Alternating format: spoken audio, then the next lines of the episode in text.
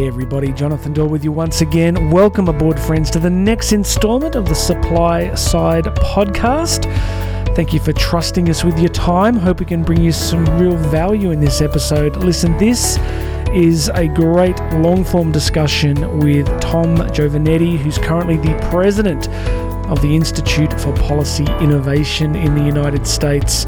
This is a really deep dive discussion on a whole bunch of the issues that are shaping, I guess, global macro finance, the relationships between governments and individuals, governments and private enterprise. We talk taxation, we talk innovation, we talk stable money, we talk gold standards. And uh, Tom also shares with us his personal experience of having met Jude Wanniski, who famously wrote the way the world works.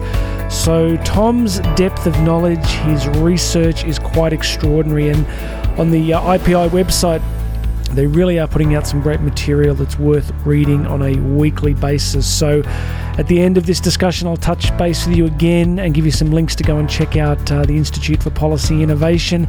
But I really do hope you enjoy this. It's uh, I learned a great deal. I think uh, Tom's wisdom and what he shares with us are really going to be thought provoking. It is such a tumultuous time at the moment as I record this in the studio.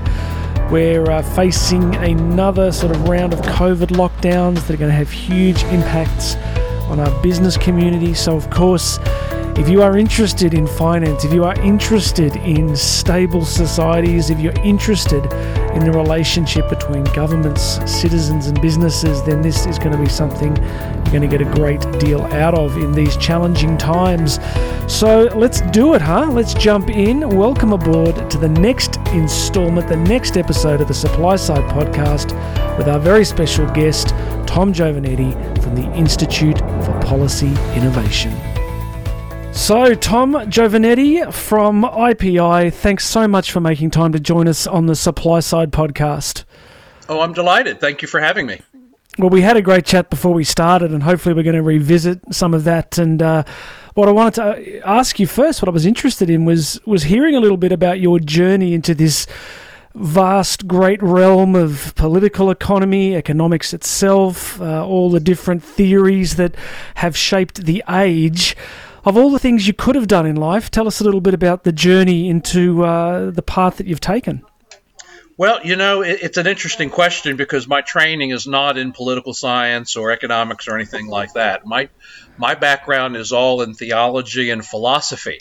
So I have I have I have lived my my college and my graduate school life in the world of ideas and, and in, in thinking, trying at least attempting to think sort of high thoughts. But I was always interested in in policy and political science, just sort of as an aside.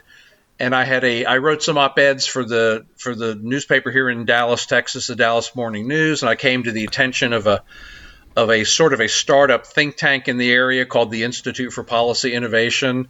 And so I think by a very odd strange, circuitous route, I ended up exactly in the field that I sh- should always have been in, which is in this world of ideas and political philosophy and economic philosophy.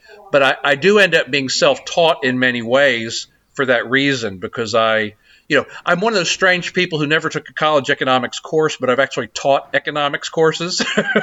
so, so, so it's it's uh, it, it's it's a little strange, but I, uh, I, I consider myself extremely fortunate to have been given the opportunities that I have and to have been around the people that I've been around, very influential people, some of the key sort of people in the Reagan administration, the whole supply side revolution and the tax cuts of the 1980s and the incredible economic growth spurt and all of those things. And this remains one of my concerns is that somehow we seem to have lost a lot of those lessons, and I'm, I'm sort of dedicated to making sure that those lessons are perpetuated and that we we we continue to understand, you know, as as our as our mutual friend Jude Wanniski said, the way the world works.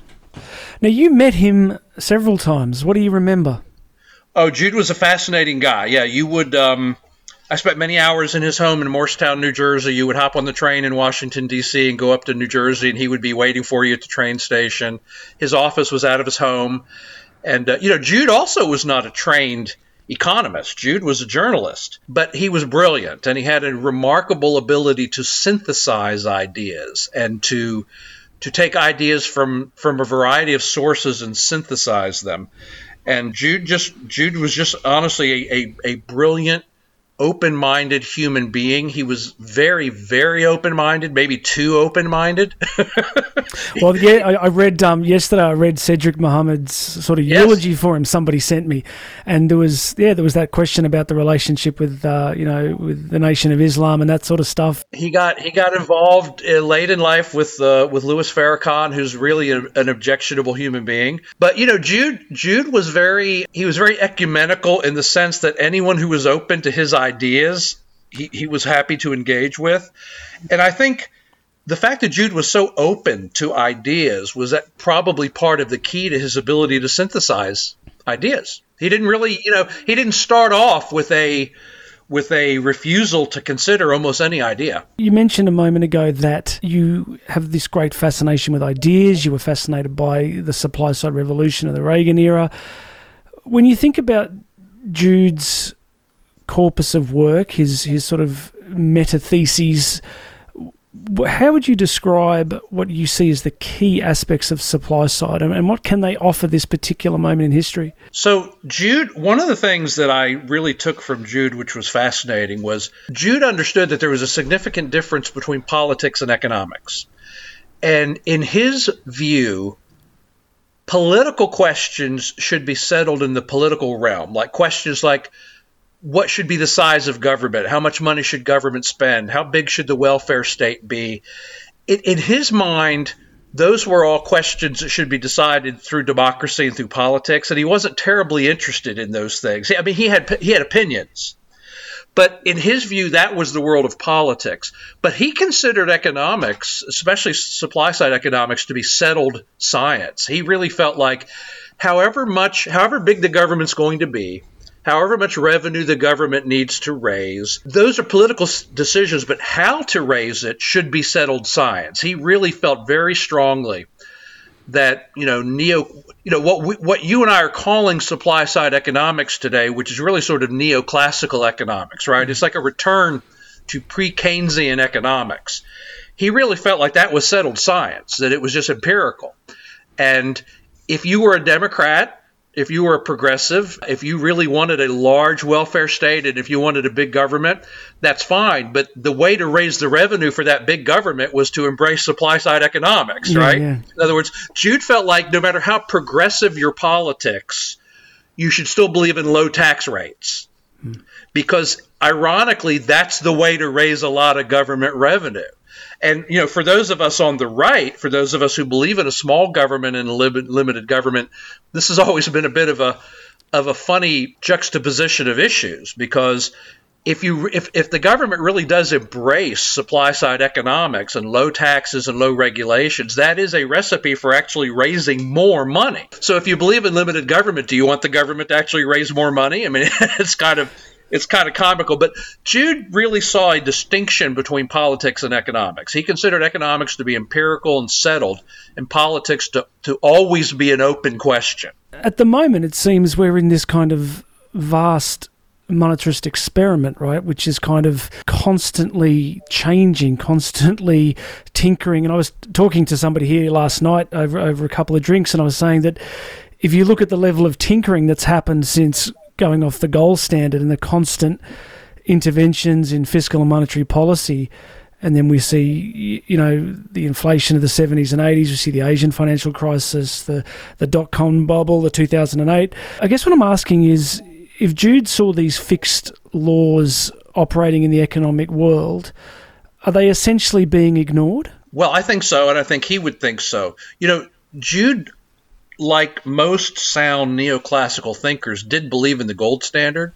But one of the last conversations I had with Jude was really interesting. It, it, was along the lines of we don't have to have a gold standard, but we ought to have some kind of standard.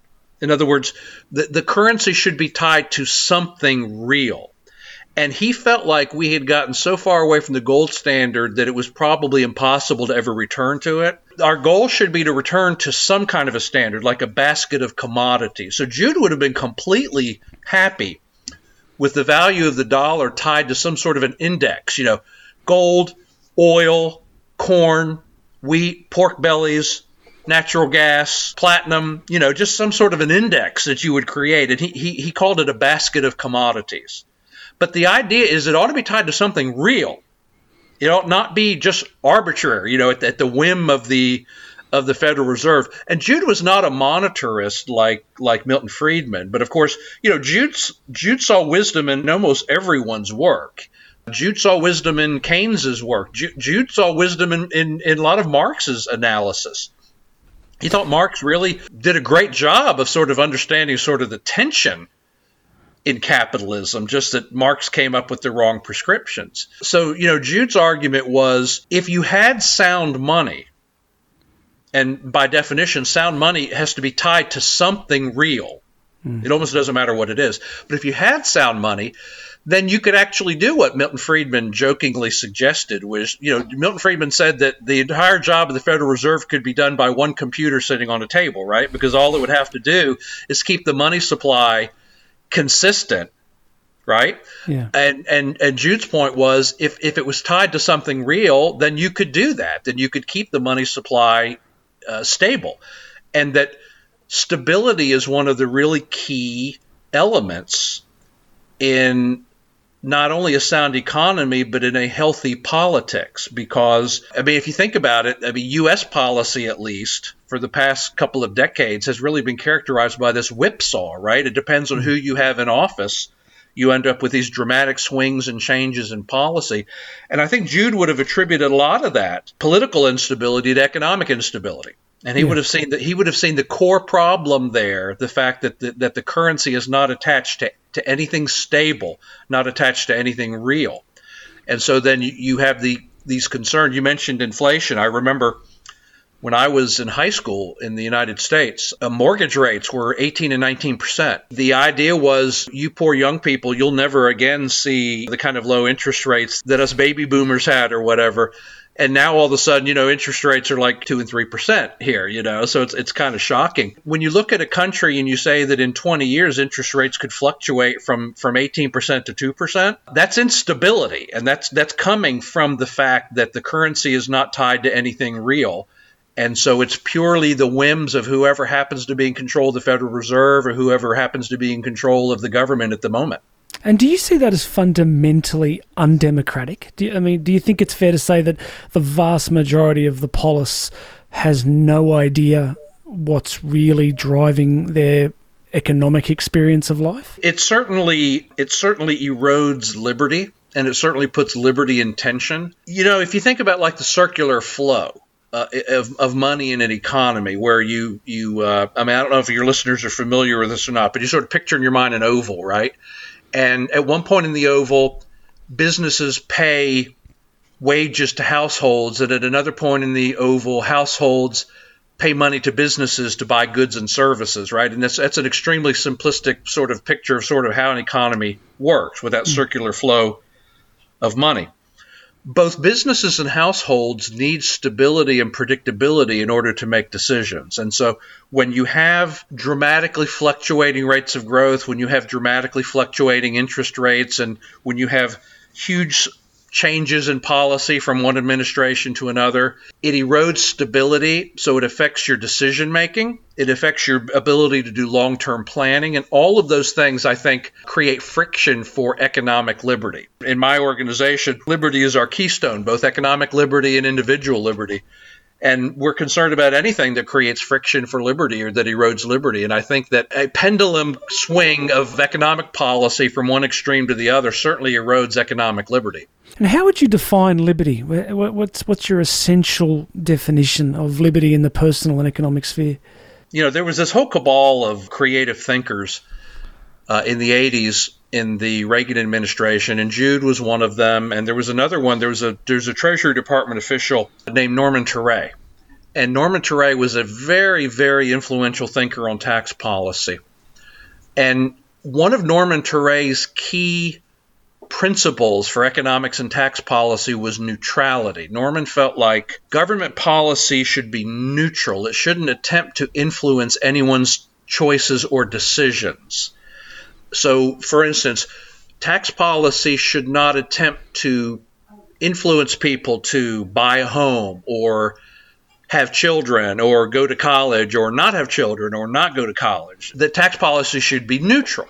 It should be neutral with regard to spending and investment decisions businesses make. So if you're a printer, do you go out and, and, buy the money to buy a printing press or do you lease the printing press? Do you buy your vehicles or do you lease them? Norman felt like those the tax policy should not influence those decisions. Those ought to be made for purely business reasons and not tax reasons. Mm. And so to me, to me that's the essential of economic liberty is that government policy does not try to nudge you in one direction or the other. So you make economic decisions for your family based purely on family considerations, not tax considerations. You make your decisions for your business purely on business decisions, business factors, not tax factors. And the sad thing is, is that's the opposite of what happens in real life, right? I mean, you know, if, if a if a business is trying to decide whether to make a purchase or investment, one of the first things they have to consider are the tax consequences, Absolutely. right? Absolutely. And and so Norm's point, Norman Ture's point was that's wrong. The, the tax consequences should should be inconsequential.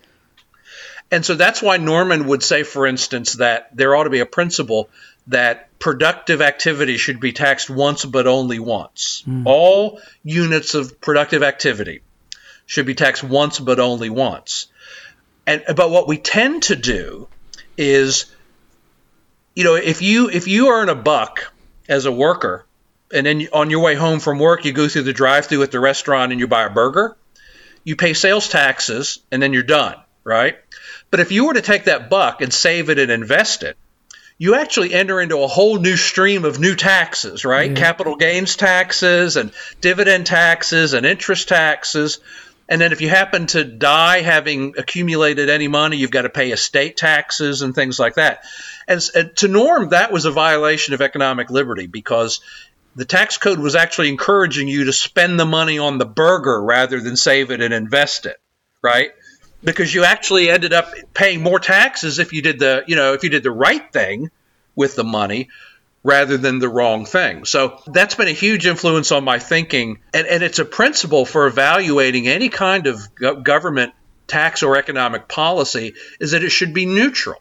It shouldn't we have a we have a, we have a very influential thinker in this country named Cass Sunstein at the University of Chicago and he wrote a book a few years ago called Nudge and the whole idea of the book is that we should use government policy to nudge people in the direction that we think they ought to be nudged. Mm. And this is diametrically opposed to the way Jude Wanniski and Norm Ture would have looked at it. It's diametrically opposed to neoclassical economics. If you're free, you make decisions based on your own criteria, not criteria that is imposed on you by the government in the form of tax policy and taxes on investment and tax credits for having children or tax deductions for going to college and things like that. So we're seeing, as you are in the United States, we're seeing a, a huge range of increasingly ideological tax maneuvers and incentives from government. I mean, a classic one at the moment is around electric vehicles. Like there's right. there's so much in our news here about you know tax incentives and all sorts of stuff. So is that a case of what you're talking about of governments are, are choosing an outcome and then structuring tax policy to drive a particular ideological outcome? Yes, it, it's a perfect example of that. And you know, not to become too egg-headed, but on the other hand, this is sort of an egghead pol- uh, podcast, right? and I should mention, by the way, just just backing up a little bit, I'm a, I'm a great admirer of this project that you have taken on. I, I think these topics are crucial. I think these topics, these are things I thought we learned in the 1980s, and yeah. now we've sort of largely stepped away from them. So, so I'm an admirer of this project you have taken on to continue to talk about supply side economics and and to maybe maybe a return to good thinking in those areas. So I think that's I think that's really important. But yes, your your example of like green subsidies and that kind of thing is a perfect example of this. So what you have is you have a government from the top down deciding we think we know the direction that things should go, and so we're going to try to encourage that through tax policy, right? Now, The problem with that uh, I don't know if you're familiar with with the economist uh, Friedrich Hayek, but of course you have Hayek's knowledge problem, right? Which is, I think, one of the most important things people can understand in public policy. And the, the idea in the knowledge problem is that economies are not just ways of moving around pieces of paper. They're not just ways of moving money around. An economy is actually an incredibly complex data processing system, information processing, right? And an economy is just mind bogglingly complex. And the idea that any group of government bureaucrats sitting at the top of that, the idea that, that they have enough access to information, the idea that their brains are big enough to sort of direct an economy from the top down is just ludicrous. It's just crazy. Mm. And I think we, we saw that, you know, with central planning in the Soviet Union and things like that. It just doesn't work, right? When I talk to U.S. audiences, I say, where, how do you think you're going to get the best outcome from an economy? By the real time decisions that are being made by 350 million people in the marketplace at any given time or by you know by seven government appointed bureaucrats sitting around an oak table okay? I mean really where do you think you're going to get the, the, the, best outcome? And uh, to me the answer is obvious. To me the answer is you're going to get the best outcomes. You're going to get the answer to the question how much should we pay for a price of strawberries? You're going to get the best answer from the computer of 350 million people making real decisions in the marketplace in real time rather than having some group of bureaucrats from the top down trying to decide what should be the price of a pint of strawberries, right? As I listen to you, I just thinking of uh, I can't remember where I, where I saw this, but the, the, the US Fed has over fifteen hundred PhDs on staff. And as I'm listening to you, I'm going, they have more PH, economics PhDs than anywhere in the world in, in one concentrated space. Yep. And yet, US debt to GDP is running close to 130%. Uh, it's like, as I listen to you, I think that's a pretty compelling argument that if you, you sell this idea that all the, the smartest people in the room are going to make the right choices on your behalf, we're not exactly seeing that borne out. No, we're not. And, and we never have. I mean, if you go back in the U.S. all the way back to the Progressive Era and the attempts to deal, for instance, with the Great Depression, there's an author here in the U.S. named Amity Shlaes who's written a wonderful book going back and talking about the Great Depression and how, frankly, that sort of arrogant, technocratic, top down approach to the Great Depression actually extended the damage of the mm. Great Depression. It made it worse. It didn't solve it. Economies are just too complex. There's too much information going around for any group of bureaucrats to direct things from the top down. And so that's one of the problems with you know, if you go back to the like 1990s, for instance, Japan deciding that the, the, route to success for us is for us to become globally dominant in creating flat screen TVs, you know, oh, and see how that worked out for them. It didn't work out. Or in the US, you know, or in Australia deciding, you know what, we need to create tax incentives to force people to buy green vehicles or to convert to wind energy or whatever. Those are all examples, I think, of just stepping your foot squarely in Hayek's knowledge problem because your brain's not big enough and you don't have enough knowledge to, to direct something as complex as an economy. We're far better off letting the economy be driven from the bottom up by, again, by the real time decisions being made every hour by 350 million consumers making decisions in the marketplace. And one of the really humorous examples of this, of course, is at the same time that the Obama administration in the U.S. was trying to kill the fossil fuel energy industry and was trying to direct, you know, convert to a green economy.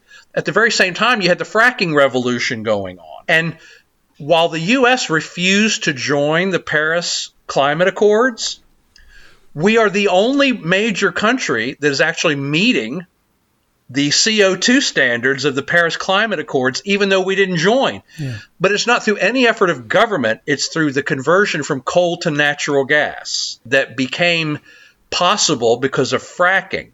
So, you know, it's sort of like you know you and I are on a split screen right here as we're talking. It's almost like a split screen. On one side, you have the government trying to direct the economy in, in the green direction, and on the other side of the split screen, you have the private economy operating. And which one was successful? The private economy. The, the bottom up approach actually resulted in lower CO2 emissions in the US. Mm.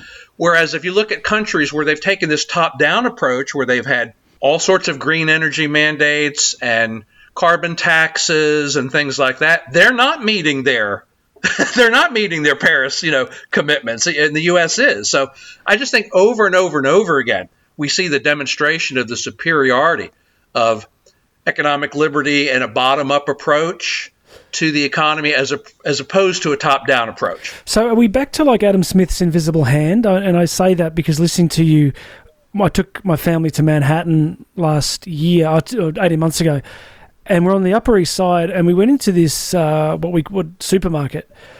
I remember walking in there, and we have everything here in Australia. Like we're very well provisioned, but I was like, oh my lord, this was like phenomenal, you know, like, and then another Whole Foods market is like the sheer range of available stuff. And then the logistics and the, the complexity of how each individual thing was created and perceived as a marketable commodity and it made its way via transport. It's quite extraordinary when you step back and look at it, right? It's brilliant. It's really it's almost a miracle. This reminds me of the famous Leonard Read essay "I Pencil," where he says, you know, nobody knows no nobody knows how to make a pencil, right? And of course, his the point of the illustration is that even for something as simple as a pencil, there's an incredible complex chain of events that has to take place for that pencil to ever be produced, whether it's the graphite or the wood or the metal or the rubber. And it's a beautiful example of sort of the sim- symphony of voluntary association and people working. No one compels anyone to do any of those things, right? Everyone's just working voluntarily to produce that. And then you look at I mean, I'm old enough to remember the pictures of, you know, housewives standing in line in the Soviet Union hoping they could get a loaf of bread that mm-hmm. day. So, I mean, the, the contrast could not be more powerful between the government, you know, on the one hand, look, have have property rights, have a rule of law regime, try to have as level a playing field as possible, and then get out of the way and let intelligent, hardworking people create for themselves. The difference between that approach and the sort of top down, we're going to trust the genius bureaucrats to tell us what to do and to direct the economy, to me, the contrast could not be more clear. And I certainly think Adam Smith was correct about that. And you know the most influential economist probably in history. Earlier today i was actually wearing an adam smith tie at an event. So i'm, I'm very much an acolyte of adam smith. Well, i wanted to ask you I, I read this quote recently in rothbard's book uh, the case against the fed and i'm going to have to dig out who he was quoting because it really stayed with me. And he argued that there's only three things governments should do and only three. So I'd, I'd love your thoughts on this. And they were enforce contracts national defence and the protection of persons and property. And that's a, a really clear statement of essentially a libertarian philosophy. You know, in principle, of course, I would agree with all of that. On the other hand, I live in a real world, and, and I don't think in a real world anything approaching sort of a perfect libertarian situation is possible. Yeah. I mean, I think we're stuck with the welfare state. I think we are stuck with what we in the U.S. call the Social Security system, or you know, various sorts of retirement security systems. I think we're stuck with those things, and I don't lose sleep at night because of that. But again, this takes us back to Jude Wanniski, right? Jude would say, okay, fine. Those are political decisions. I mean, if a state wants to have a welfare state, if it wants to have some sort of retirement security program, disability program, essentially, those are those are not economic decisions; those are political decisions. But let's run them in a way that makes economic sense. And the problem is too often governments don't run their welfare states in ways that make sense, and they don't run their retirement systems in ways that make sense. And in fact, here in the U.S., the two greatest threats to our future economic health are, in fact, the welfare state and, and the retirement system, both of which are running deficits and are going broke and which really seriously imperil the economic future of generations. Well, I was reading your piece in The Spectator this morning, and you quoted unfunded future social security obligations of 13.2 trillion and student debt i think is running at about 1.5 so i wanted to ask yep. you about that when does the music stop at what point does the government finally say we are not going to fund these obligations you know we have a we all have a natural sense that the idea of being like deeply in over your head in debt can't end well. you not, know, not complex. No, it's not complex. The trick is, though, that human beings have a limited lifespan, right? I have a certain amount of time in which I have to get my finances in order, or else I leave terrible problems to my heirs. And the thing is, nations don't die, nations don't have a lifespan. And so it's not fair, I think, to compare government debt to household debt for that reason. Because uh, in theory, governments can roll their debt over forever. But what does matter is that it has to be serviceable. Hmm. It's got to be serviceable. So I have, and, and most most supply siders, both you know in in Jude's day and also today, most supply siders don't have a whole lot of problem with national debt. We see debt as a tool, not as a curse. The debt you use to, to get to gain additional education, the debt you use to gain a to buy a house, to buy a car, that's not bad debt. That's good debt. It's a tool, but it's got to be serviceable. You got to be able to service it, right? At some point, it's too much. And so the real question, the answer to your question of when, I think I think the exact same question is how much debt can a government service? And we don't know the answer to that, but we do know that it's tied to economic growth. We do know that if, if an economy is growing, if an economy is innovating, then it is actually it is increasing the degree to which it can service debt. Right? And so that's why for supply siders, supply siders tend to not be debt and deficit hawks. What we tend to be is enthusiastic proponents of economic growth because you really can grow your way out of a lot of problems. If the debt is growing at 2% a year, but your, your GDP is growing at 4% a year, you're great. You can grow your way out of that. The problem is that is not what's been happening lately in most of the developed nations. Yeah. In most of the developed nations, their economies have been growing slower than their debt has been growing. There's almost been an inverse relationship. And what's scary is, you know, you, you look at low interest rates and you say, you know, I mean, what are interest rates? Interest rates are essentially an informed bet on the future. So if interest rates are low, informed people are expressing confidence in the future mm. of that country.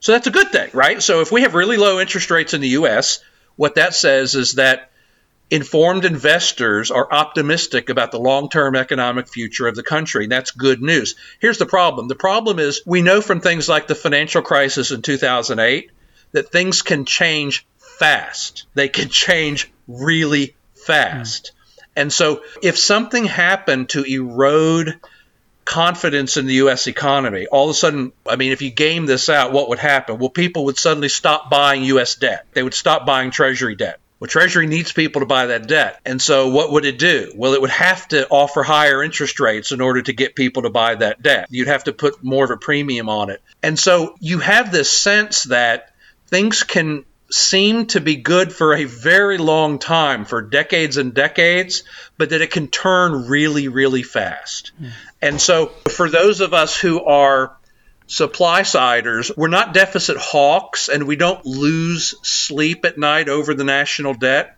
You got to keep it under control. Economic growth is not a license for government to just spend recklessly. And that's one of my great concerns. You know, in the US, when President Trump came into office, part of his political calculation was to promise people, you know, we're not going to change Social Security, we're not going to change welfare, anything like that. And so, ironically, President Trump has, has ended up adding more to the debt even than President Obama did, which is scary. I wanted to ask you something I asked Nathan Lewis. We've got a. Is there a truly structural problem in the nature of our democracies in that, at best, political leaders are getting one term to two terms, so depending on the country, you know, somewhere between six to eight years. Peter Schiff makes the point that people don't go into politics to make money, they go into politics to make money after politics. By which, you know, this idea that our political leaders are able to kick the can down the road indefinitely as long as it doesn't blow up on their watch. That strikes me as a major structural problem in where we've reached in the sort of the whole democratic project, doesn't it? In the, in the sense that there's no imperative, true imperative for a political leader to deal with real austerity questions or really change things on a on a truly seismic level. I think that's true, and uh, unfortunately, this could be an entire podcast in itself. in, yeah. in and of itself. Like, where has democracy gone wrong? And I can't speak authoritatively about your country or any other country, but in the U.S., clearly one of the problems that has happened is that we have a system in the U.S. of divided branches of government. You have the legislative branch, you have the judicial branch, and you have the executive branch. And what has happened over time is the executive branch and the judicial branch have accrued some of the power of the legislature. Mm-hmm. And this was not the founders' design, it's not our constitutional design. And so, what has ended up happening, you have like the judicial branch, which is unaccountable to the voters. At some point, it dawned on Congress, the legislative branch, that they could defer to the other two branches. They could avoid all the really tough political issues. They could avoid dealing with them. They could leave them to the executive branch and the judicial branch, mm. and they could just keep getting elected. And so we have a crisis, a crisis of civics in the U.S. I think that has contributed to this, which is that the very branch of government that is designed to be most accountable to the people has figured out that it can essentially defer its duties to the other branches of government. And that I think is one of the real central problems that we have in government right now is that the voters don't hold the legislators they don't hold the elected officials accountable for the results, which is a very, very peculiar thing that has happened. Is that because the elected officials can just put throw their hands in the air and say, "Hey, we tried, but"? Yes, and, and of course it happened over time. It happened over time in the U.S. But I mean, essentially, what happened is Congress at some point uh, in a very gradual evolutionary way figured out that when they make law they can do it in a very generic way and they can leave the implementation of it to the regulatory branch and they can leave the interpretation and enforcement of it to the judicial branch. And both both of those functions are un, unaccountable to the voters. And so both of those functions were more than happy to take the additional power. The regulators were more than happy to take on additional power. And the judicial branch was more than happy to take on additional power. And so you, you ended up with this really sort of corrupt, almost incestuous bargain where Congress said, you know, we we will we'll continue to get elected. Then when we're no longer, as you said, when we're no longer in power, we'll go out and become lobbyists and become board members of various corporations and we'll make our money. But we'll actually leave all the hard stuff to the other two branches of government. I don't think American the American system is functioning today as it as it was designed to function. And the the problem is is that you you know there will be a series of crises that happen as a result of this. I think the 2008 financial meltdown was an example of that. And remember, uh, Dick Cheney in the U.S. used to say there are unknown unknowns, and so I think we have a number of unknown unknowns ahead of us. We don't know what's going to happen, but but you know something's going to happen. You know there are going to be crises because no one is really accepting responsibility to deal with these issues. Well, what's that going to look like? I was listening to Jim Rogers yesterday talking, and, and, he was on Kitco News, and they were asking him the next crisis, what are his thoughts on it? He said, look, and he must be in his late 70s, maybe early 80s now. And his point was, he says, this will be the worst in his lifetime. Now, he's a pretty sober kind of guy. And they asked him why, and he said, well, simply because the debt levels are so much higher. Without, you know, getting into doomsday scenarios, with debt to GDP the way it is, and I know you've made some great points about, you know, the, the debt not being the preeminent thing per se, but what do you see coming down the line when you look at the level of currency creation, the level of debt, the unfunded forward obligations? Would you agree with the Jim Rogers? Would you think it's going to be the worst we've seen? Jim's brilliant. Uh, Did you ever read his book Investment Biker? Not yet. It's on the list. Oh, it's it's a it's a fabulous it's a fabulous book. He's really he's brilliant. You know, Jim essentially relocated to Singapore. Yeah. Because as an expression of his sort of lack of confidence in the in, in the US economy and in the US system. The the problem in the US is that despite what most people think, the Federal Reserve does not actually control interest rates. interest rates are still determined in the marketplace by willing buyers and willing sellers. Yeah. One of the problems with departing from the gold standard or departing from any standard whatsoever is that absent a standard, governments have an incentive to inflate the currency, mm. and governments have an incentive to try to have low interest rates because it makes their own debt easier to service, right? And it doesn't matter that that's that that's a brutal on retirees on fixed incomes and things like that. It doesn't matter that it hurts them because it helps solve the government's problem. But the problem that we have when you have these high levels of debt is it doesn't take much of an in, of an increase in interest rates to actually bring the whole house of cards down. Yeah. Even as high as the debt is right now, I think you would have to say that this is still a serviceable amount of debt as long as as long as the Treasury Department has no problem selling treasuries. If I were going to bet 5 bucks on what the next big crisis is, I would bet that it is an escalation of conflict with China. Yeah because all it would take is China saying, you know what, we're not interested in buying U.S. debt anymore. That's all it would take. And interest rates on U.S. debt, the Treasury Department would have to immediately raise interest rates on their offerings in order to get people to buy the debt. Mm. And I think that's the sort of thing that could create a cascade of economic problems. And again, this is one of the reasons why supply siders tend to be advocate proponents of free trade because we really do believe that people who profit from each other and trade with each other tend to not get into shooting wars with each other. And China's a bad actor, and we know that China's a bad actor, and there's steps we need to take from a cybersecurity and national security standpoint in order to frustrate China's attempts to be a bad actor.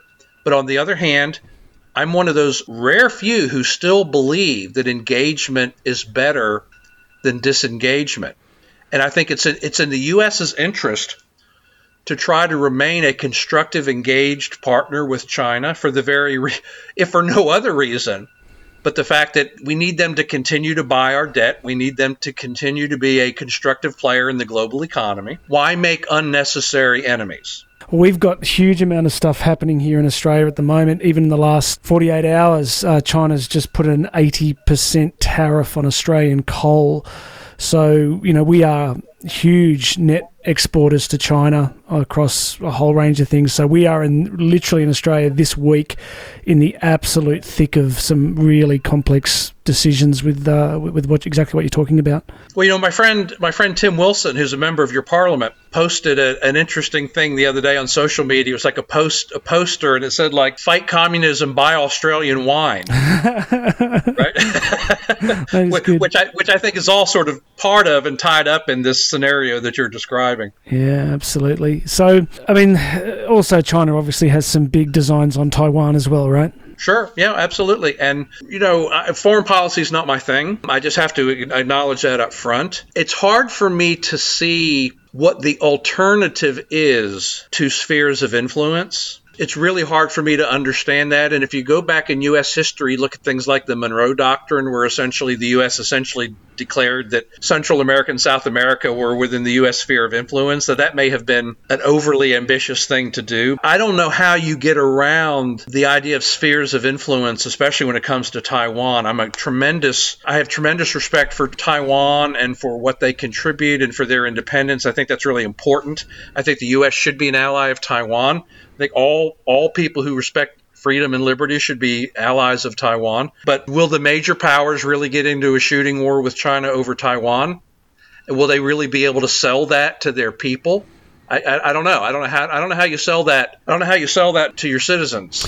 Yeah, I mean, China's got also enormous internal problems. You know, demographically. I mean, my understanding is that there's enormous dislocation internally. The Chinese miracle, in terms of the the huge growth and output along the coastal fringe, sucked in vast numbers of, I guess, what you would have called peasant labour in the past, and you know, there's there's huge internal cohesion problems in China itself. So one simple thesis is that the Chinese need to distract from internal problems by looking for increasing, you know, challenges overseas. It's very popular in the U.S. right now to say, "Boy, wasn't that stupid to think somehow that economic liberty is associated with political liberty? Boy, weren't we stupid to think that. I still believe that there's a relationship between economic liberty and political liberty. I still think that Deng Xiaoping's decision to open the economy and to allow for private property and to allow for elements of capitalism, I still think it, it, it is a logical possibility that that will still be the thing that ends up bringing down Chinese communism. I have not yet disposed myself of that idea. It's very popular right now to see that as a ridiculous, naive, romantic notion in the U.S. But you know, you you see right now, you see in in China, you see Xi cutting back on economic liberty and things like that because I think he correctly sees it as a threat to the party. Yeah. To, to all of that. Well, I was talking to Mike Kendall about this last week where we discussed the Chinese social credit system and also the potential issuing of central bank digital currencies around the world that every digital dollar is programmable, right? In the sense that uh, it's possible for once we get rid of cash, I mean, they're really starting, people are starting to have those conversations that your access to funds can be literally controlled by central banks. Now, another thing I wanted to ask you to pivot a little bit was I've just finished reading Ross Douthat's book, The Decadent Society, which I found really, really interesting. He makes some really important points about demography, about declining birth rates, and also his take on technology is really interesting. He would say that we have not been growing massively in terms of technological improvement over the last 30, 40, 50 years. What I wanted to ask you about was you said earlier that the debt's not unserviceable necessarily, and supply siders aren't necessarily worried about debt. The concept of a growing economy, I want to talk about the interplay between a declining birth rate and technology. Do you think the US can get itself out of this problem by leveraging technology while its birth rate is starting to decline.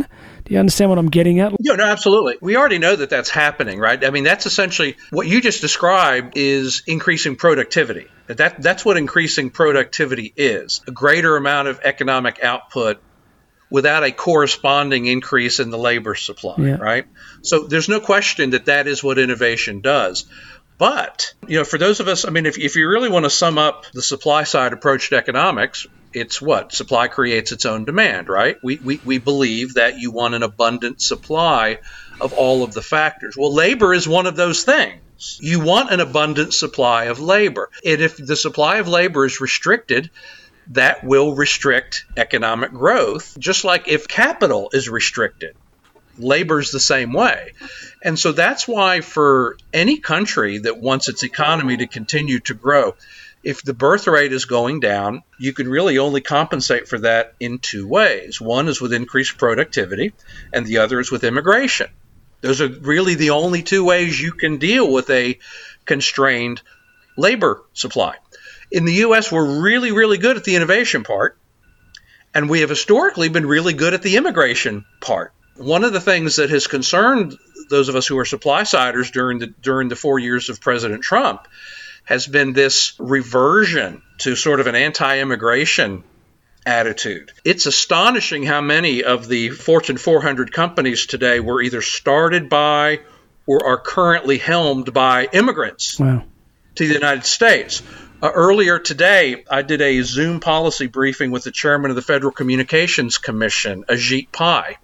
His parents were immigrants from India. Wow. And in one generation, he went from being the child of poor immigrants to being the chairman of the Federal Communications Commission. Mm. That kind of immigration is a net plus and a blessing to a country. And so you've got to have both. You've got to have, I mean, an advanced economy has to have both. A third world economy or, or an LDC can get by simply on abundant supply of labor. But an advanced, an advanced economy has to have both. It has to have an abundant supply of labor and it has to have innovation. And so, one of my great concerns about the U.S. economy going forward is not a lack of innovation, but a lack of labor supply because of this sort of turn, this pivot that's going on right now against immigration. Now, I do think that I, am not so libertarian as to believe that anybody who wants to come to the U.S. should be allowed to come to the U.S. and no government should stand in their way. Some libertarians believe that. I, I, I actually think borders matter. But we should certainly be encouraging skilled immigration in the U.S. We should certainly be encouraging people with degrees, people with technical expertise, we should be almost bribing them and luring them to come to the U.S. You know, we want the rest of the world's brain drain. Uh, the U.S. has always been blessed by the curse of a lot of countries is brain drain, right? It's their best and their brightest leaving and coming to the U.S. Well, we've always been blessed by that. You don't want to see that change. Mm. So, yes, we need the increased productivity that comes from innovation, but we also still need a constant inflow of skilled new labor that's coming into the country. The fact of the matter is, is that the hardest working people in the U.S. economy are immigrants and the children of immigrants because they have a greater appreciation and less of a sense of entitlement than most native born Americans have. And so there's a constant rejuvenation of the American experiment that happens as a result of immigration. And we don't want to see that come to an end. This is one of the real problems of Trumpism in the US, actually, is that in a period of four years, the Republican Party, at least, has pivoted from being generally pro immigration to being generally negative on immigration.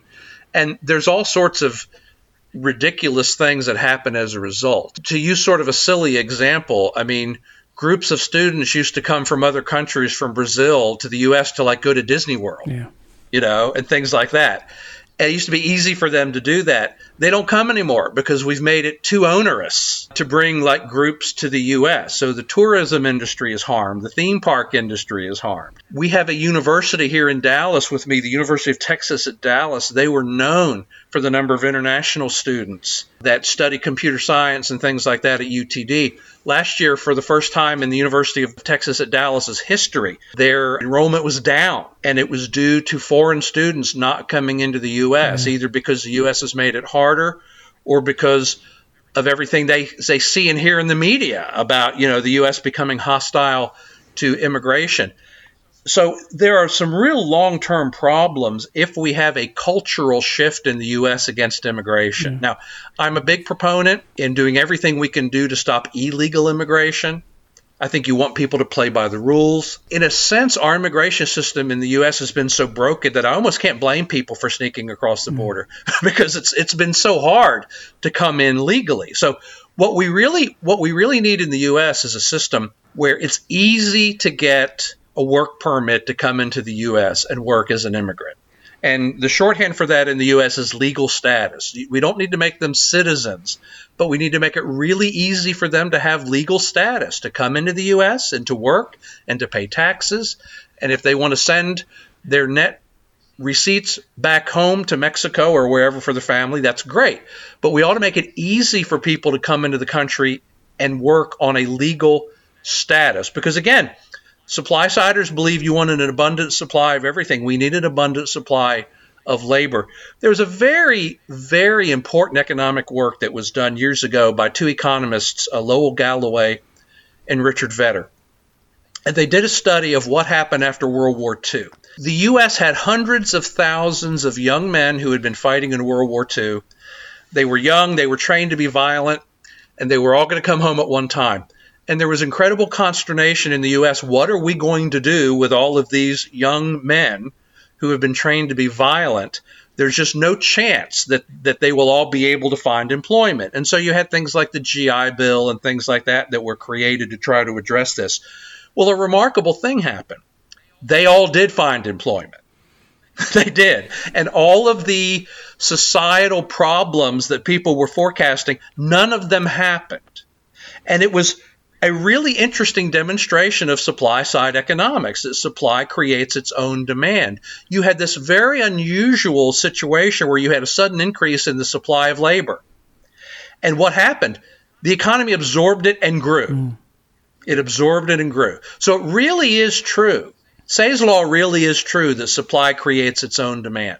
If, if you create an abundant supply of capital, if you create an abundant supply of raw materials, if you create a, an abundant supply of intellectual capital, if you create an abundant supply of labor, a free economy absorbs it, finds creative things to do with it, and grows.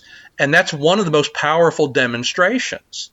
So this idea somehow that every net immigrant to the U.S. is like a lost job for a you know native-born American, that's just nuts. It's not what happens. The pie grows. It's not a zero-sum world. The economy is open. It's not closed. So let me ask you, as uh, coming back to this question of technology. So there was definitely a time going back into the 70s and 80s where manufacturing was still relatively strong. Uh, no doubt, obviously, in places in the US like Detroit, but here in Australia, we had, you know, really strong steel industry in towns like Newcastle, which is just north of Sydney. So, with technology changing so much, that great manufacturing base, can you talk about that? Like, if those jobs are disappearing, I guess what I'm alluding to is things like universal basic income, because there's this terrible idea that we should be paying people not to work. Now, I think that has my background's in philosophical anthropology. There's something about humans where I think we need to work. Ontologically, we need to actually work is in itself an inherently edifying, noble thing. And so, I guess my question is with the disappearance of manufacturing, the impact of technology and AI are we how is this going to happen? How are we going to find work? Are we just coming back to what you've just said which is supply will create new types of demand we'll figure it out. Could uh, can you talk a little bit about the whole paying people not to work technology disappearing manufacturing any thoughts on that stuff? So many thoughts on that stuff.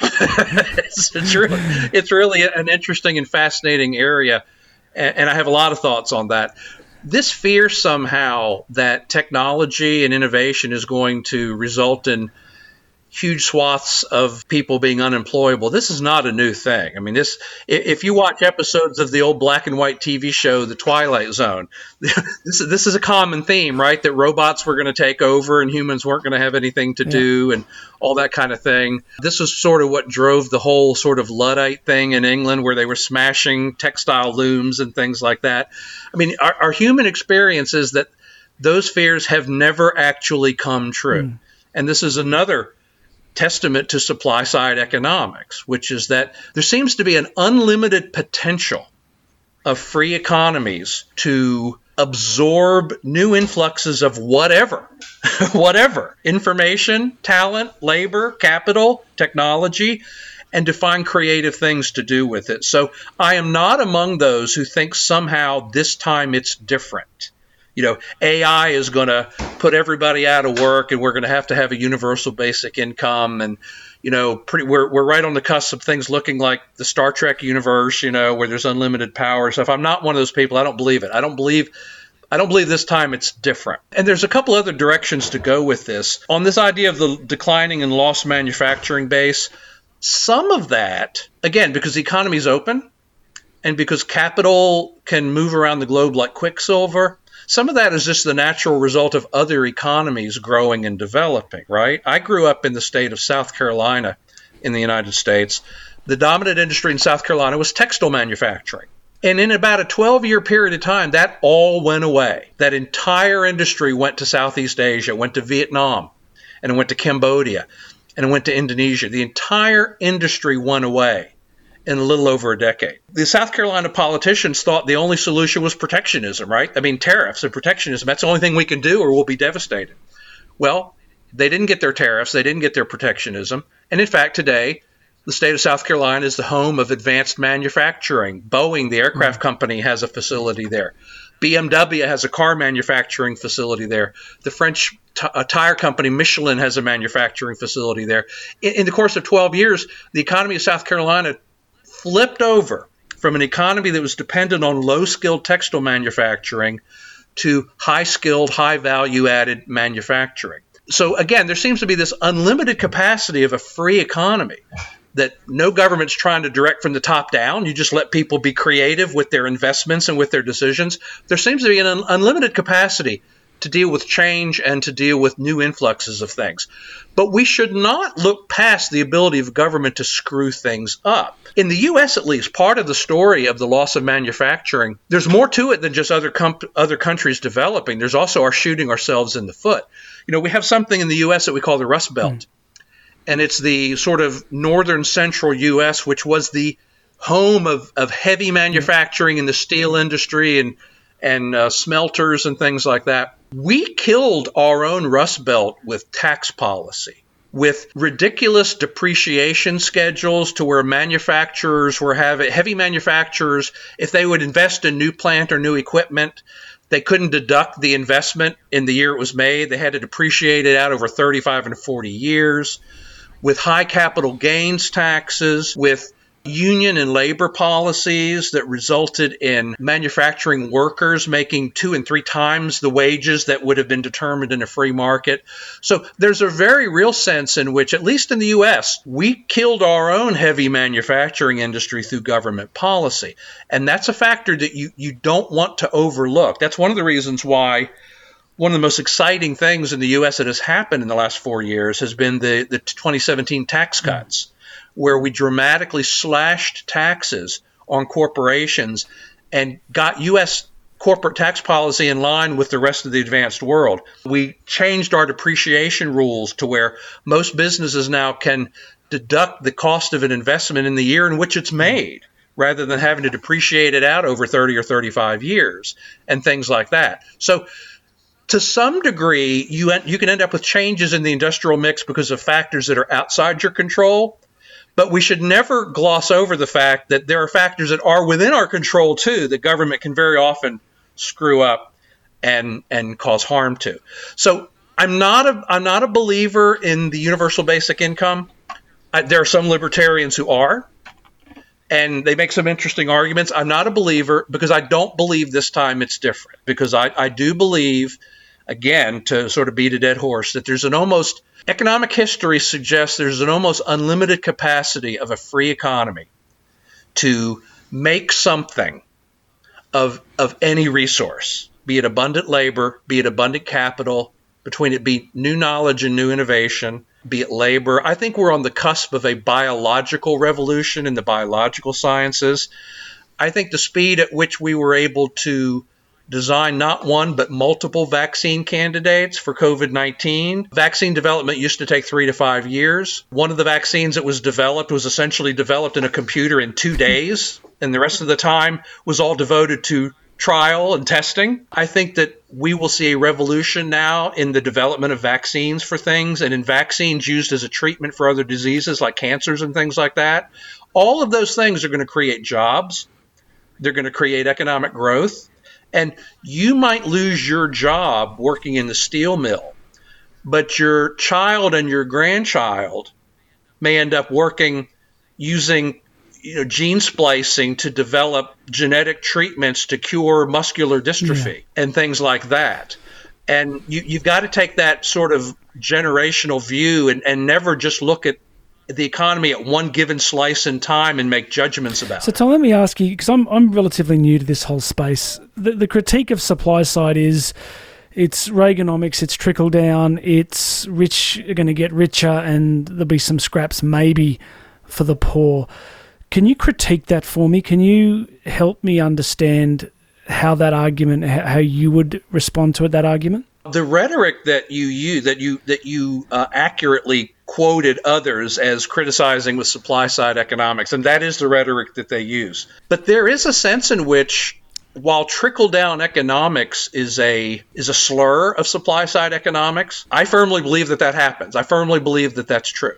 Absolutely true. One of the distinctions of supply side economics is the idea that human beings largely make rational, intelligent decisions given the rules of whatever game they're playing. If government says, okay, we're going to raise the capital gains tax, human beings, they'll go out and they'll sell a bunch of their long term investments, right, to get in under the wire before the capital gains tax goes up if a country says, you know, if you make over a million dollars, we're going to tax every additional dollar at 90%, like the UK did back in the 70s, people are going to make rational decisions. And that's why the Beatles and the Rolling Stones and all those musicians fled the UK because of those high taxes. As long as there's freedom of movement of people and as long as there's freedom of movement of capital, people are going to make rational decisions based on the rules of the game. And so that is a key thing to understand in supply side economics that people respond to incentives. They change their behavior based on incentives. And a great example of this is in the early 1990s during the Bill Clinton administration. When when Bill Clinton first came into office, I don't remember the year, but it was one of the first two years of the Clinton administration. Democratic rhetoric insists that you know we have to stick it to the rich and we have to tax the rich and all that kind mm. of stuff. The Democratic Party controlled Congress and the White House, and so they implemented what they called a luxury tax. And the luxury tax was an additional sales tax on goods that the wealthy supposedly bought, right? So it was an additional tax on jewelry, boats, yachts, fur coats and things like that, luxury mm. goods, right? And so what's the idea here is let's stick it to the rich. Let's let, let's let the rich pay their fair share. In an astonishingly short amount of time, it became very clear that that wasn't working. What in fact was happening is that the rich were going and buying those same things other places. They were buying them in Europe, they were buying them in Switzerland, they were buying them in Germany. But what was happening is the poor working stiffs, the poor blue collar working stiffs in the US who, who made boats and who sold jewelry and who worked as sales clerks selling fur coats, they're the ones who lost their hmm. jobs. And it became very clear that the luxury tax completely backfired and that it was working people that it was harming, not the hmm. wealthy. And so within about 18 months, Congress, you know, retracted the luxury mm-hmm. tax. They undid it because it was very clear that the results of bad economic policies did indeed trickle down to the working class. And what supply side economics says is everything trickles down to the working class, both the good and the bad. So if a wealthy person is able to keep more of their money through lower taxes, they are more inclined to spend that money on more consumption, more saving and investment. You know, maybe you're an upper middle class person and your taxes get cut, and you know what? For the first time in my life, I can afford to pay somebody to come mow my lawn. Mm. I can afford to pay somebody to come out and clean my pool and test for chlorine or whatever. For the first time in my life, I can afford to pay someone to come in twice a month and, you know, help me clean the house and things like that. That's what happens so when you cut taxes on upper income people, you absolutely do create increased economic opportunity for people that are lower on the income schedule, on the income ladder. It is absolutely a fact. And we know that this happens. So it is actually true. Trickle down is true. Both good and bad trickles down you know, when the left says, for instance, uh, let's mandate a $15 an hour minimum wage, that's going to benefit the most desirable employees in a company. But the marginal employees, the ones that are not worth $15 an hour, what's going to happen to them? They're going to lose their opportunity. They're going to lose that first or second rung on the ladder. And even though I would today be classified as an upper income earner, there was a time when I worked for minimum wage when I was in high school when I was working my way through college, I worked for minimum wage. Again, you don't want to look at just one slice in time. You have to think about the impact of policies over a lifetime or over multiple lifetimes. There's nothing wrong with earning a minimum wage at the time in your life when it's appropriate for you to be earning a minimum wage. It gives you an opportunity to get a leg up. So trickle down is true. It's demonstrably true. And both the good and the bad trickles down. So I don't have a problem embracing the idea that supply side economics is a form of the benefits trickling down. I think it absolutely happens. And and the the data suggests, especially you know during the Reagan years, during the 80s and the Reagan tax cuts, that a rising tide lifts all boats. It really is true. You know, there's a very important book that was written by Robert Bartley. Robert Bartley was the the head of the Wall Street Journal editorial page for decades and he was a supply sider. He's a guy who hired Jude Wanniski. And Robert Bartley wrote a book called The Seven Fat Years, and it ought to be required reading for people. And he goes through not only the not only the history of this time period, but he also marshals all of the arguments that were used. And Bartley does a terrific job in that book of dealing with exactly this topic about how low income people were actually the biggest beneficiaries in relative terms from the Reagan tax cuts. Now, did the wealthy do well? Yes, they did. But in relative terms, low income people actually did the best. And the same thing happened as a result of the 2017 Trump tax cuts in the US. I mean, before the COVID pandemic hit, you had the lowest rates of black unemployment on record. You had the lowest rates of Hispanic unemployment on record. The Trump tax cuts and the Trump economy disproportionately benefited lower income demographics. There's just no doubt about it. Cutting, literally cutting the corporate tax rate benefited workers. Now, did it benefit the corporations? Yes. But corporations and wealthy people, they don't bury their money in a hole in the backyard. Hmm. They don't stuff it in the mattress. They put it to work. And when they when they put their money to work, that creates economic opportunity for the rest of us. So I want to live in a country where it's easy to become rich not simply because I would like to have some hope of becoming rich someday, but because I know that in a country where it's easy to become rich, just that function in and of itself creates all kind of economic opportunity for everyone else. So help me understand the one big question I keep asking myself is when I read Nathan Lewis's work, it, it just struck me as so much common sense and his research and his data. And I listened to you. How is it that within very short spaces of historical time, governments forget these basic principles. How, how do you account for that? If we know that low taxes and stable money works, and you've just articulated some of the benefits of, of those tax cuts, why do we seem to forget it so frequently? Well, I, I think, you know, ironically, we're talking about incentives, which is, again, as, as supply siders, right, we believe in incentives. I think government has different incentives than the private sector has. One of my personal sort of political philosophical distinctions is this idea that, and this comes from public choice theory, that government is its own interest group. Government has its own interests that are independent from the interests of the people in the country. There's too much of a tendency of people to see government as a proxy for the country. In my view, the government is not the country. A country has a government, but the government is not the country. And I think that's important because we can see empirically that government has its own agenda, it has its own interests. And those interests may or may not be aligned with the interests of the people. And so, in a, in a democracy, we rely on representative democracy to try to keep the government's interest at least somewhat in line with the people's, because if it's not, we can vote them out. But the more entrenched the parts of government that are not responsible to the people become, the regulators, the judicial branch, things like that, the more entrenched that becomes, the public sector as a whole, the less responsive it becomes to the people and the more it tends to develop its own interests. It's more of interest to the government to play off of the negative elements of human nature than it is to play off of the positive elements of human nature. Mm. Because the positive elements of human nature are individual responsibility, self sufficiency, responsibility, productivity, et cetera, et cetera. And you don't need government for any of that stuff. It's the negative elements of human nature dependency, weakness, irresponsibility. Those are the things you need government for. And so I think it is in the interest of government, again, as its own special interest, as its own constituency, it's in the interest of government to play to the negative elements in human nature rather than to the positive elements in human nature.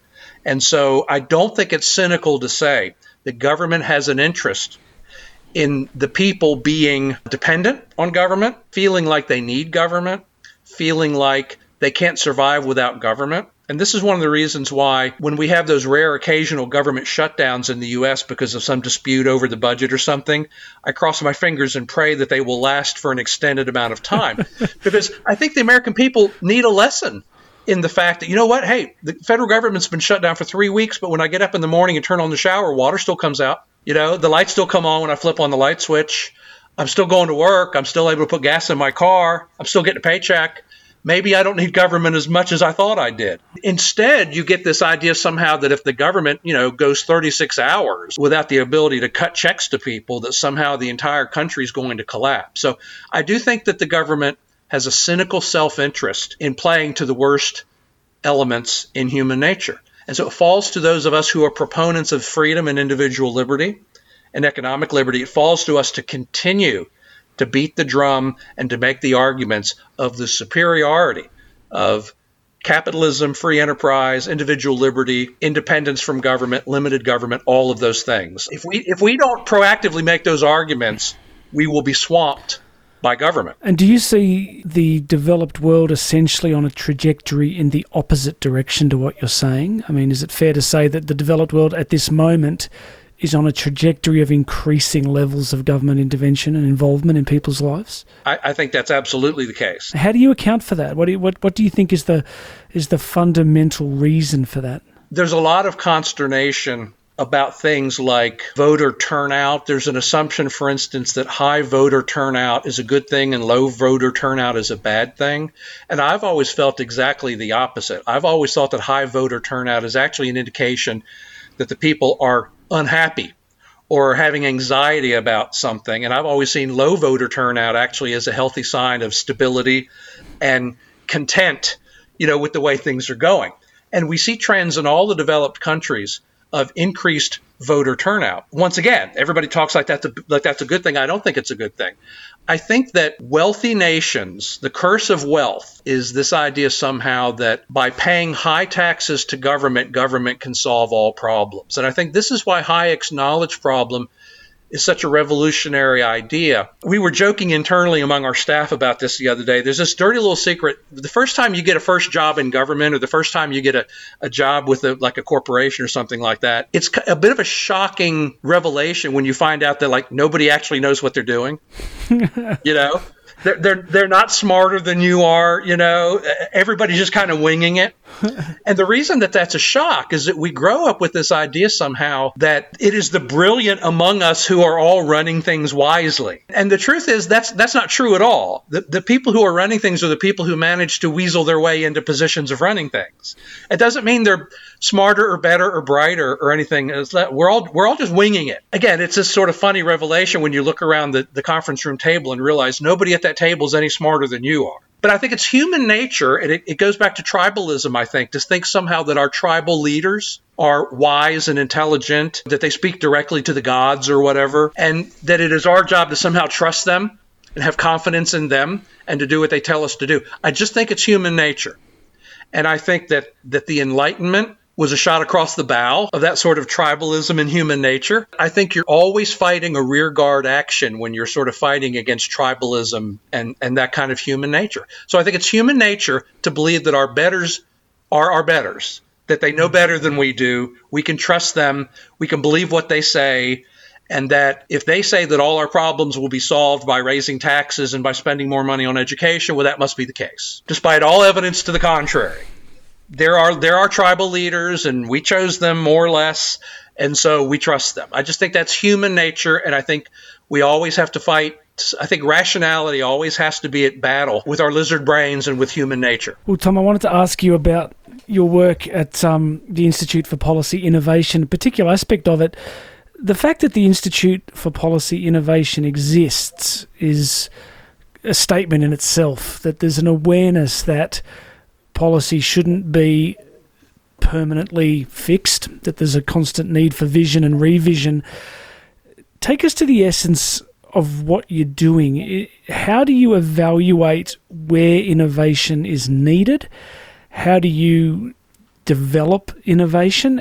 Take us through the process that kind of governs what the Institute's about. The way I describe this to people is sort of picture a wheel with a hub and spokes. And for us, the hub is economic growth. Economic growth is our reason for being. We're in the business of trying to advocate economic growth, foster economic growth, explain to people the importance of economic growth. And then all of the elements that contribute to economic growth are like the spokes coming out of that hub. So it's property rights, it's innovation, it's rule of law, trade, energy, intellectual property. We're big believers in the importance of patents and copyright and intellectual property and fostering innovation and economic growth and those sorts of things. So that's sort of our message discipline, how we decide whether we're going to to work on something or whether we're not. We don't try to work on every issue.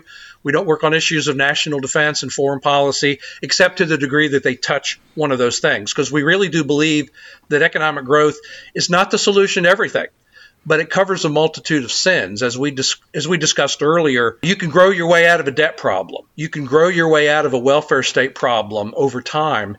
If your if your economy is growing faster than your debt, you don't really have a problem. If your debt's growing faster than the economy, you have a problem. So we're really, really interested in economic growth. And I, I do think that innovation is the core of economic growth. And so the, the question is, as you rightly asked it and as you rightly formulated it, what are the elements that contribute to innovation? And here we come back to supply side because we know we know from history that innovation depends on an abundant supply of several things. It, it depends on an abundant supply of human capital, just smart people with, with technological expertise. This is why innovation hubs tend to grow up around major universities, because they have a supply of really talented people. We also know that innovation depends on an abundance of capital. It's not by chance that the information revolution happened very shortly after the Reagan tax cuts in the 1980s because the Reagan tax cuts made available an abundance of risk capital that could be put to work.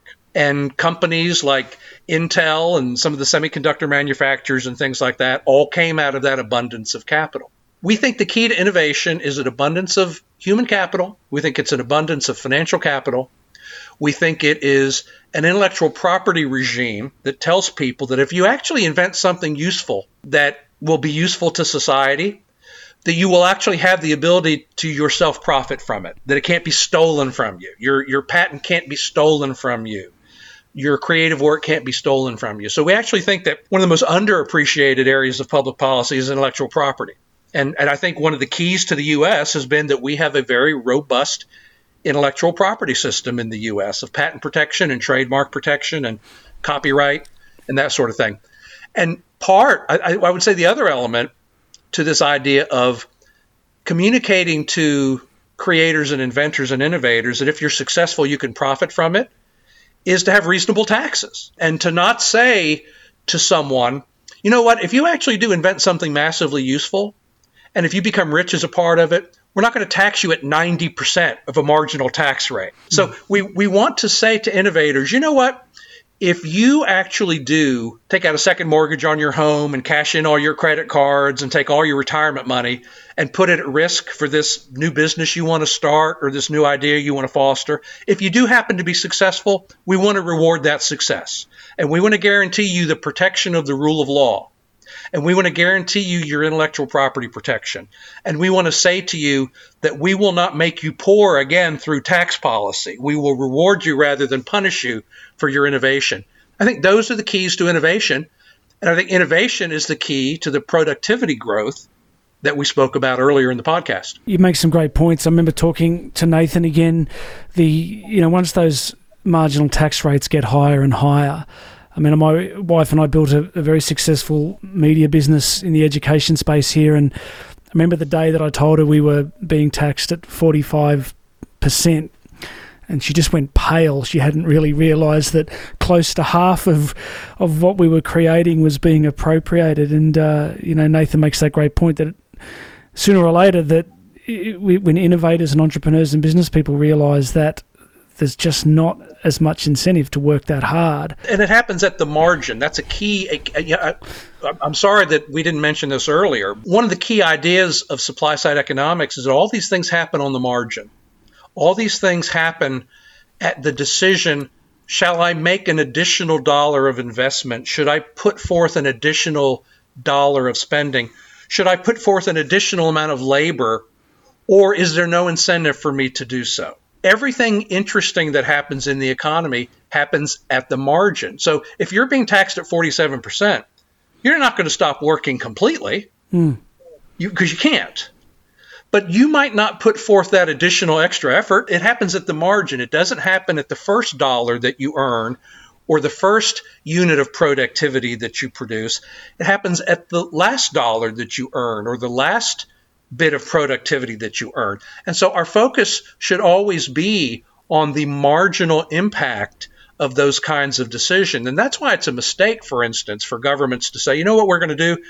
We need to stimulate the economy, so we're going to send every household a check for $600. That has no marginal impact. Now, I'm happy to get a check from my government if they want to send it to me, but that has no that, that has no marginal impact on the decisions that I'm going to make. I'm not going to that doesn't encourage me to work harder.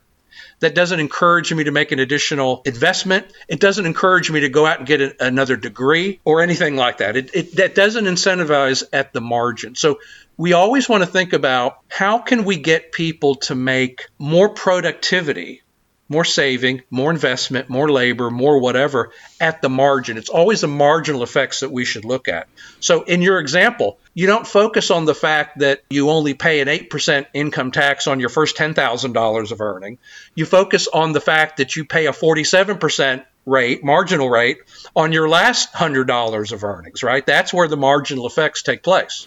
I wanted to ask you something else related to all of this, Tom. I read a brilliant biography of uh, Rockefeller about a year ago called Titan. I think it's kind of the seminal biography. And then I joined a few dots, and I, I want to ask you about this. Back when people like Rockefeller and Standard Oil and Carnegie and, and all those guys were, you know, the Gilded Age, all of these capital expenditures, all of this wealth was, yes, being put into amazing mansions and things, but it was also providing huge amounts of jobs, huge amounts of infrastructure. So that money was being ploughed back into the economy. My my understanding is that the difference we face at the moment is that companies, for example, with Apple being the preeminent one, is that they're sitting on vast piles of cash with much smaller workforces. So they're not hiring people like Standard Oil or Carnegie's, you know, empire was. There's, they're hiring a very small subsection of the population. They're sitting on enormous amounts of cash, share buybacks. Are we seeing a big difference here? Is this problematic? I'm, I'm not invested in this. I'm just curious that uh, are, are we seeing a kind of problem here where innovation and technology is leading to a kind of stagnation. There's an economist at George Mason University named Tyler Cowen who essentially makes this argument that, contrary to what people might think, we're not actually seeing a ton of innovation broadly across the economy right now. We're only seeing it in a few very narrow areas. And I think that's probably right. But do I view this as a problem? No. As a proponent of free market, laissez faire capitalism and free enterprise, I don't believe that I have an obligation to defend any particular slice in time of an economy.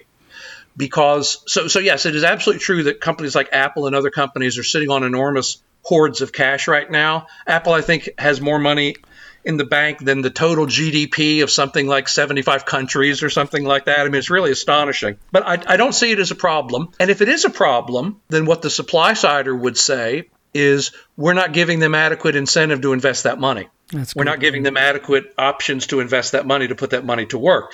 And so you would look and you would say, for instance, are we making mergers too difficult that these companies don't want to go out and acquire other companies and be subject to antitrust scrutiny. Again, if you think it's a problem, and I don't, but if you think it's a problem, what the supply side would say is, okay, well, let's take a look and see why do they not have an incentive to put that money to work? What, what are those factors that are causing that? And let's address that because these companies are rational players in the market. And if there were good places to put that money to work, they would put that money to work. They have no incentive, they have no rational incentive to malinvestment. There's no rational reason why they would poorly invest their money. Either they're not poorly investing their money, we just think they are, or there's some structural problem that is not providing them with adequate places to put that money to work. You see countries now that are doing things like negative interest rates and things mm-hmm. like that. The real challenge is not to roll our eyes and talk about how crazy is this. The real question is to say why.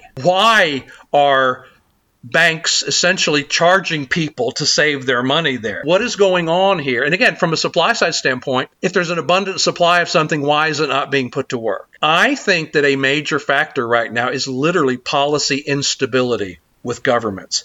These companies don't know what's going to happen to them when the next administration comes in. They don't know if somebody is going to come after them on antitrust. They don't know Apple doesn't know if somebody's going to come after them on on privacy. They don't know if the EU is going to come after them and say, you've not been paying adequate taxes, we're going to change our, our tax regime. Google doesn't know if the EU is going to come along and hit them with a $50 billion fine for some reason. And so I tend to think that these very same companies that you might describe as sort of forming the new Gilded Age, they're the very companies that are the most subject to dramatic swings and getting yanked around by governments and by policy. I would like to think, as a supply sider, that if we had anything approaching stability in policy, regulatory policy, and tax policy, some portion of that money would be being put to work. I don't know how much it would be, but some portion of it would be being put to work.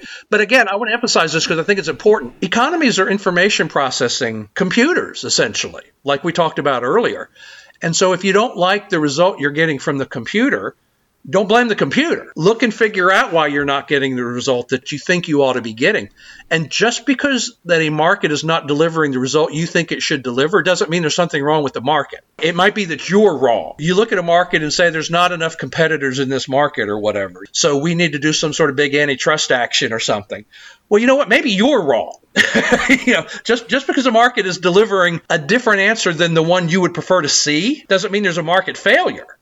It might just be that you're wrong. I tend to think that markets are smart and governments are stupid. I'm much more inclined to think that the result that a market is delivering is the correct answer and that the government is wrong rather than vice versa. Because it's pretty low hanging fruit for a politician, isn't it? To basically to get on a major network and rail against a particular company. It's it's not a particularly difficult task, is it? If you're a very wealthy, successful company, they're coming for you. There's just no doubt about it. It happened to IBM in the 1970s. It happened to Microsoft in the 1990s.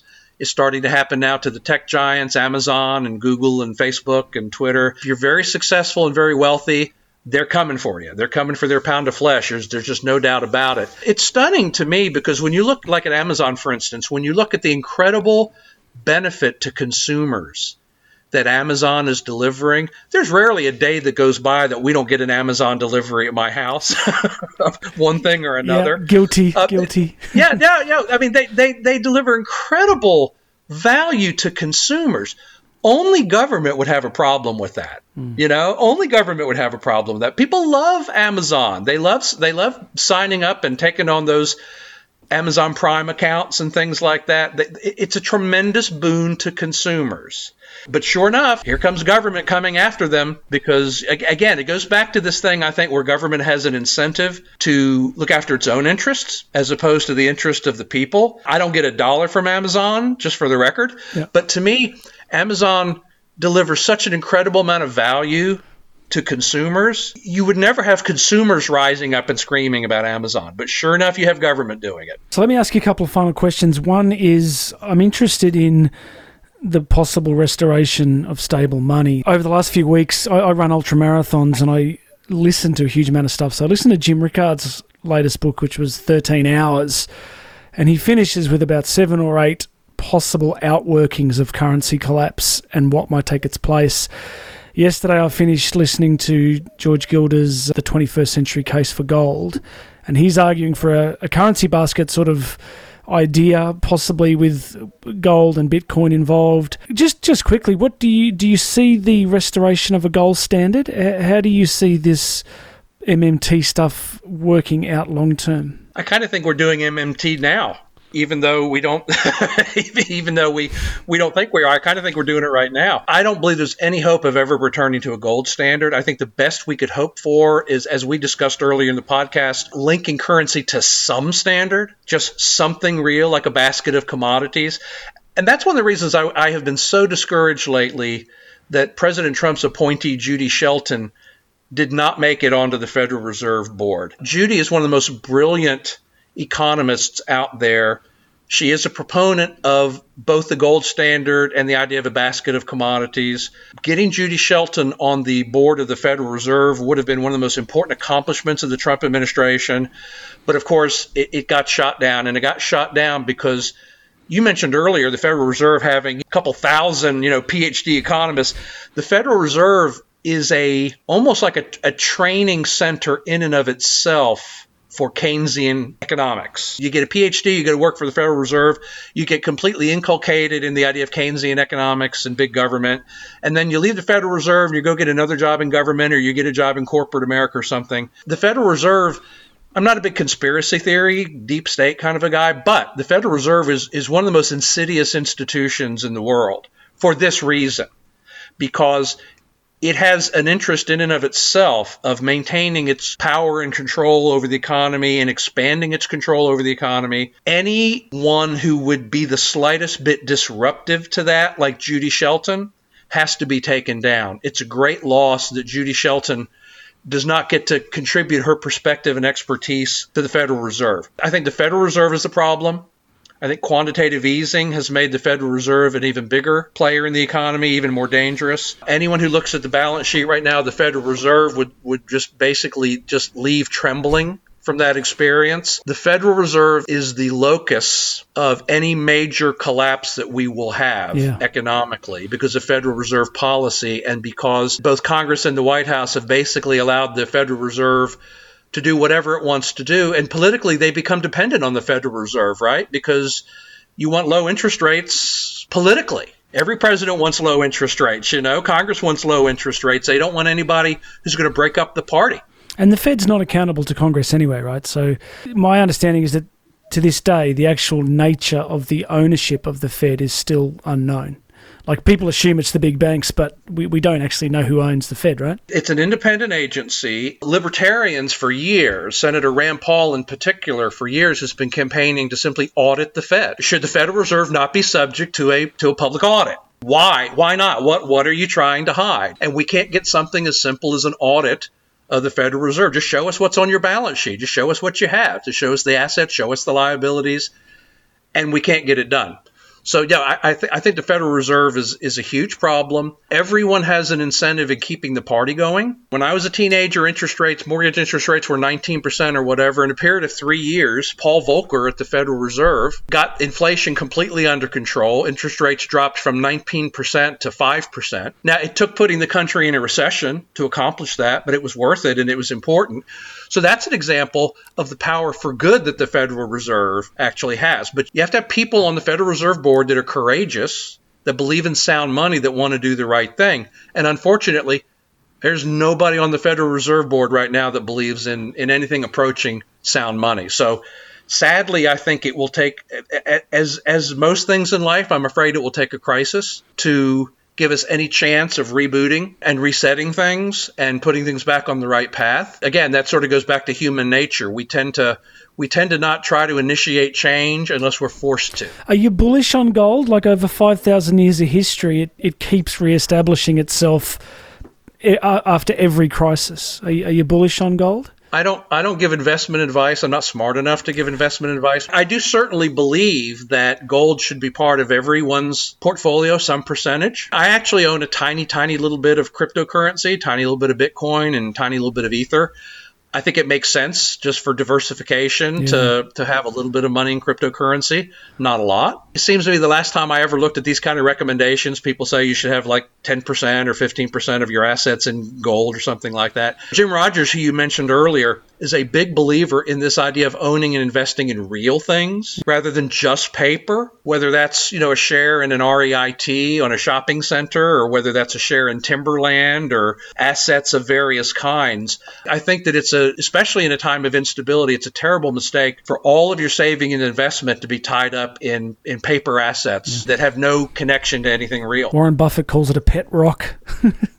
Yes. I, uh, I just uh, I, I beg to differ with the with the Wizard of uh, Omaha. Now, last question. This is a real favourite of mine. So tomorrow morning, your phone rings. You answer the phone, and it's President-elect Biden, and he says, "Tom, I heard you on this podcast. It was great. Well done." And then he says, "We want to rebuild the entire U.S. monetary and fiscal system policy. We want to fix the economy." Give me three recommendations. What do you tell him? Well, the first would be let's get on a 10 year glide path toward a stable currency. And let's not do it all at once. Let's do it over 10 years. Let's create it. Let's create a basket of commodities and let's and let's gradually incrementally year by year work our way toward a stable currency. That would be the first thing. I think the second thing would be let's do entirely away with all depreciation in the tax code. All of it so that anyone who invests any any business who invests any amount of money in growth is able to immediately deduct it that year off of their taxes. Now that will mean that some companies don't pay any taxes some years because of the level of investment. You want to stimulate investment and going back again to Norman Ture, there's no reason why a dollar of productivity should be taxed more than once. So let's encourage them to invest. So that would be number two. And I think number three, oddly enough, oddly enough, would be let's extend the life of patents from 15 years to 20 years. Let's give creators and innovators even more additional incentive to profit from their creations and innovations. Because if the U.S. economy is going to continue to be globally dominant and competitive, we're going to be the people who create and invent things, not the people who make things. And so if you're a creator and an inventor, I want you to move to the United States. And I want you to build your plant, your research lab, everything here. I want you incorporated in the United States. And I want to give you the most robust, property rights in your invention and in your creation that you could get anywhere on the earth. And I think those are the kinds of, they're not sexy. None of those three things are sexy, but they are structural changes that would have ripples going out 20 and 30 years from now. And you notice none of those three things had anything to do with restraining government spending. I think we ought to do that too. it, it's remarkably easy, actually, to balance the budget. If you just if you were to reduce federal spending by like if you would restrict the growth in federal spending for like by like half of 1% per year you balance the budget like in 10 years. The problem has never been not enough revenue. The problem is too much spending. But if i only got to push three buttons they would all be related to stimulating economic growth and innovation. So good.